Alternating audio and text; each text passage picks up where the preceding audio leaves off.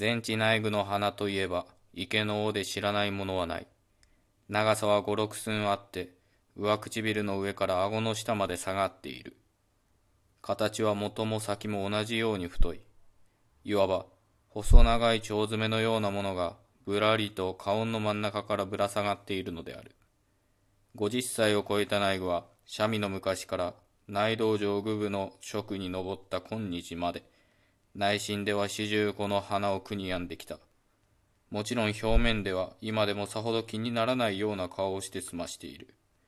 これは千年に当来の浄土を活業すべき僧侶の身で、花の心配をするのが悪いと思ったからばかりではない。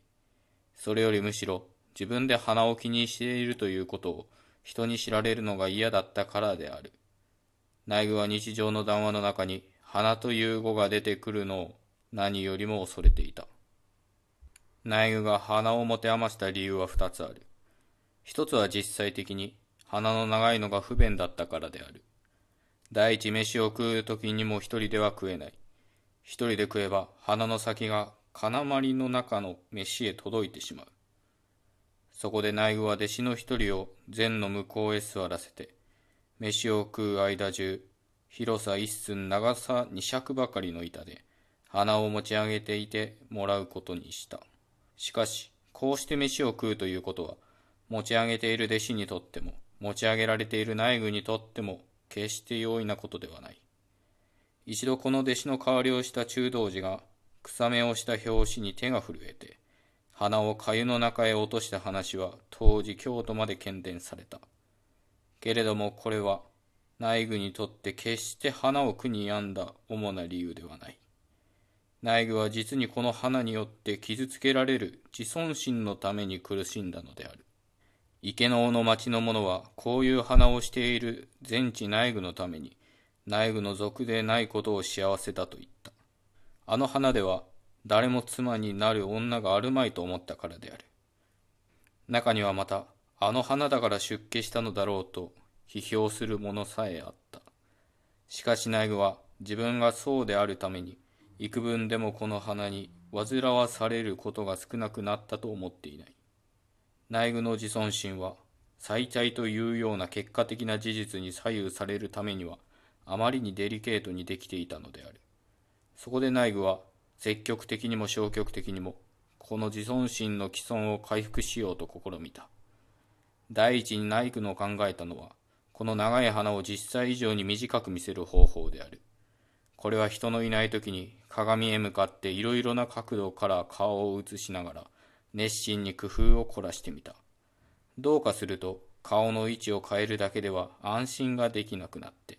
頬杖をついたり顎の先へ指をあてがったりして、根気よく鏡を覗いてみることもあった。しかし、自分でも満足するほど鼻が短く見えたことはこれまでにただの一度もない。時によると苦心すればするほどかえって長く見えるような気さえした。内具はこういう時には鏡を箱へしまいながら、今更のようにため息をついて、不詳不詳にまた元の経机へ観音経を読みに帰るのである。それからまた内具は絶えず人の花を気にしていた。池の尾の寺は、総務公設などとしばしば行われる寺である。寺のうちには僧帽が少なく立て続いて、湯屋では寺の僧が日ごとに湯を沸かしている。したがってここへ出入りする相続の類もはだ多い。内はこういう人々の顔を根気よく物色した。一人でも自分のような花のある人間を見つけて安心がしたかったからである。だから内具の目には、紺の水管も白の片びらも入らない。まして、麹色の帽子や、シーニビの衣などは見慣れているだけに、あれども泣きがごとくである。内具は人を見ずにただ花を見た。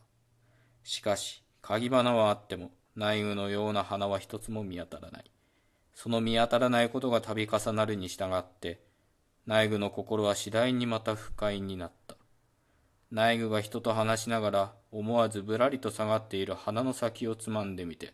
年がいもなく顔をあからめたのは全くこの不快に動かされての所意である。最後に内具は内天下天の中に自分と同じような花のある人物を見出してせめても幾分の心やりにしようとさえ思ったことがある。けれども、木蓮やシャリホツの花が長かったとは、どの教文にも書いてない。もちろん龍樹や目明も人並みの花を備えた菩薩である。内具は新丹の話のついでに、食感の龍玄徳の耳が長かったということを聞いたときに、それが花だったらどのくらい自分は心細くなくなるだろうと思った。内具はこういう消極的な苦心をしながらも、一方ではまた、積極的に鼻の短くなる方法を試みたことはわざわざここで言うまでもない。内部はこの方面でもほとんどできるだけのことをした。カラスウリを煎じて飲んでみたこともある。ネズミの威張りを鼻へなすってみたこともある。しかし何をどうしても鼻は依然として五六寸の長さをぶらりと唇の上にぶら下げているではないか。ところがある年の秋、内部の用を兼ねて京へ登った弟子の僧がしるべの医者から長い鼻を短くする方を教わってきた。その医者というのは元新丹から渡ってきた男で、当時は長楽寺の愚僧になっていたのである。内部はいつものように鼻などは気にかけないという風をして、わざとその方もすぐにやってみようと言わずにいた。そうして一方では気軽な口調で食事の旅ごとに弟子の手数をかけるのが心苦しいというようなことを言った。内心ではもちろん、弟子の僧が自分を説き伏せて、この方を試みさせるのを待っていたのである。弟子の僧にも内部のこの策略がわからないはずはない。しかし、それに対する反感よりは、内部のそういう策略を取る心持ちの方が、より強くこの弟子の僧の同情を動かしたのであろう。弟子の僧は内部の良き通り、口を決めて、この方を試みることを進め出した。そうして内部自身もまた、その予期通り、結局この熱心な勧告に長寿することになった。その法というのは、ただ湯で花を茹でて、その花を人に踏ませるという極めて簡単なものであった。湯は寺の湯屋で毎日沸かしている。そこで弟子の僧は指も入れられないような熱い湯をすぐにひさげに入れて湯屋から汲んできた。しかし、直にこのひさげへ鼻を入れるとなると、湯気に吹かれて顔をやけどする恐れがある。そこで、お敷へ穴を開けて、それをひさげの蓋にして、その穴から鼻を湯の中へ入れることにした。鼻だけはこの熱い湯の中へ浸しても少しも熱くないのである。しばらくすると、弟子の僧が言った。もう湯だった自分でござろう。内部は苦笑した。これだけ聞いたのでは誰も花の話とは気がつかないだろうと思ったからである。花は熱湯に蒸されて飲みの食ったようにむずがゆい。弟子の僧は内具がお敷の穴から花を抜くと、そのまだ湯気の立っている花を両足に力を入れながら踏み始めた。内具は横になって花を床板の上へ伸ばしながら、弟子の僧の足が上下に動くのを目の前に見ているのである。弟子の僧は時々気の毒そうな顔をして、苗具のハゲ頭を見下ろしながらこんなことを言った。伊藤はござらぬかな。石はせめて踏めと申したで、じゃが伊藤はござらぬかな。内具は首を振って痛くないという意味を示そうとした。ところが鼻を踏まれているので思うように首が動かない。